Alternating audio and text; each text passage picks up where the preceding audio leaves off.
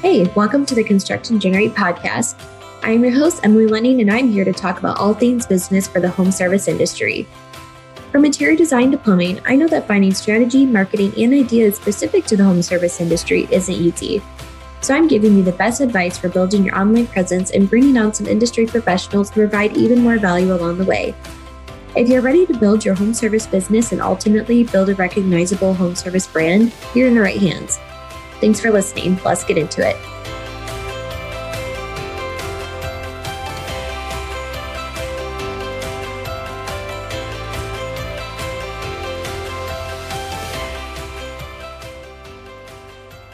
Hey everyone, thanks for listening today. You're going to want to grab a notepad and pen because today is going to be full of my best tips for SEO and what I have learned while marketing for the home service industry. Today, I will be talking about SEO and how you can start showing up on major search engines like Google and Bing and Yahoo for your business. SEO stands for Search Engine Optimization.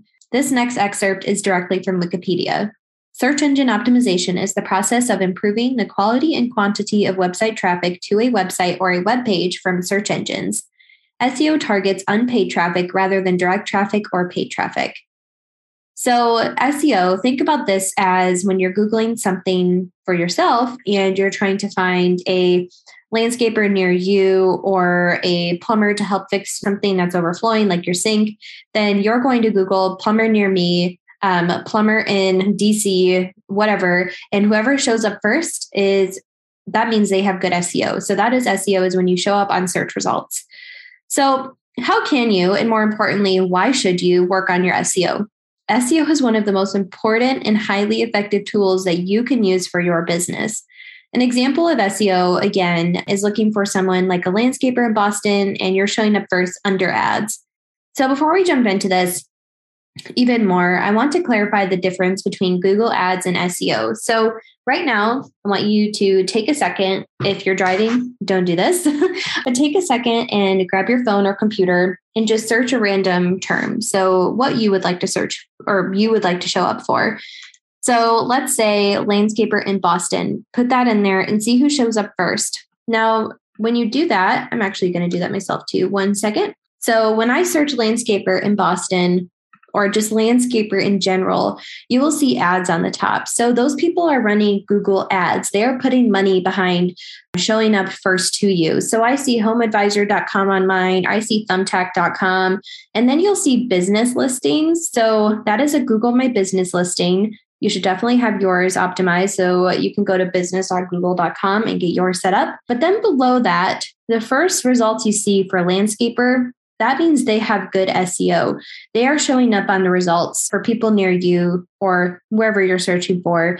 They have learned and have optimized their site for Google to show them first to you. Google sees them as credible. They see them as ones that you should trust and reach out to. They have a lot of traffic on their site.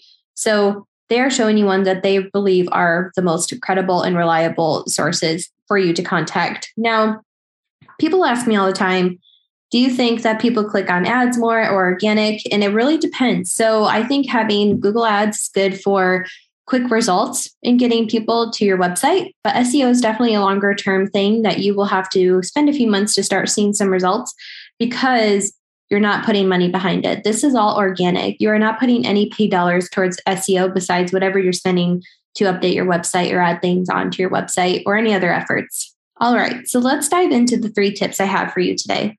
So the first one is to have a blog, and specifically a blog that has your keywords. You can write about whatever you want on your blog, but it is important that when you have blogs on your site, you're writing them based on the keywords that you want to show up on Google with. Make sure you're writing blogs with keywords that are the ones that you're searching on Google. For example, architect in Austin. You are going to use that in your blog, or let's say for Blossom, for example, for one of my marketing companies, I say Washington, D.C. Best SEO Company.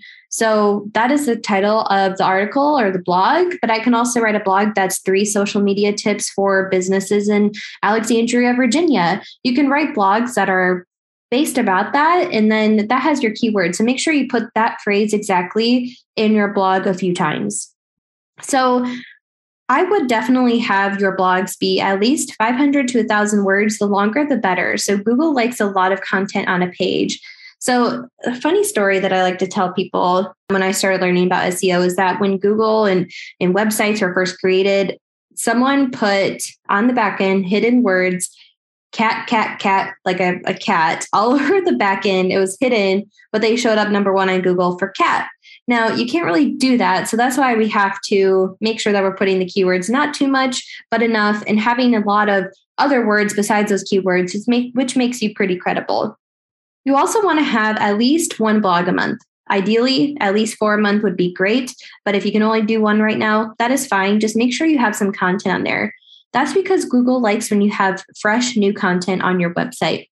And blogs also make you look like you're active, just like we talked about on the first episode with social media. If you don't have blogs that are active and new, then you're going not going to look like you're active. You want to make sure that you're continuously posting blogs and that it makes you look like you are in business and people can reach you when they need something. You can also direct people to your blogs. For example, if they can't afford interior design services or they land on your page, then they can be directed there on how to choose a paint color as their blog because they can't afford your services right now. So it's a great way to direct people to any questions they have. We have done that before with our blogs too. The second tip I have is to make sure you have service and location pages on your website. So, what this means is let's say you're an architect. So, let's say you do residential and commercial architecture plans and projects, then you're going to have different pages that will say home resident architecture uh, architect firm in Denver, Colorado.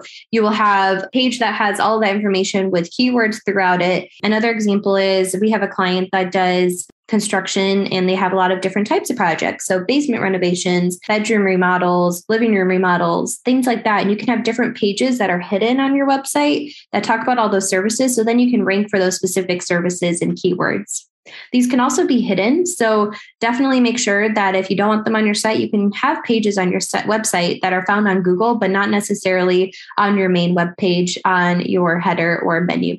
You can also have location pages with that. So let's say there are a lot of different suburbs. So in DC, we have a lot of different suburbs like Alexandria, Arlington. You can have hidden pages on your site that talk about those locations and the services you provide there. The third tip I have are links on other websites. So what this means is getting listed on other websites and having your link on there that's active because when you have links on other websites, then Google sees you as credible. So we have links on a lot of different websites.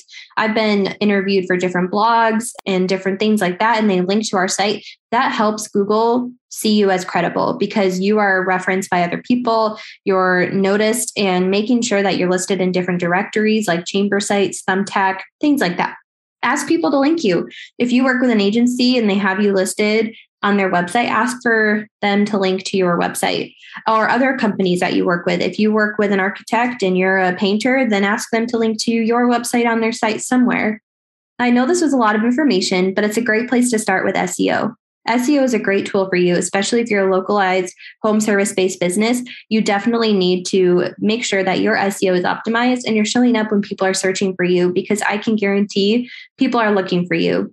If you go to Google Trends, so just Google Google Trends and it'll come up, you can search in there and see what people are searching for. Are you missing out on any searches that people are doing? If you want some more tips on this and some more insight, you can head on over to our Facebook group at constructandgenerate.com slash Facebook, and I'd be happy to answer any questions that you might have about this.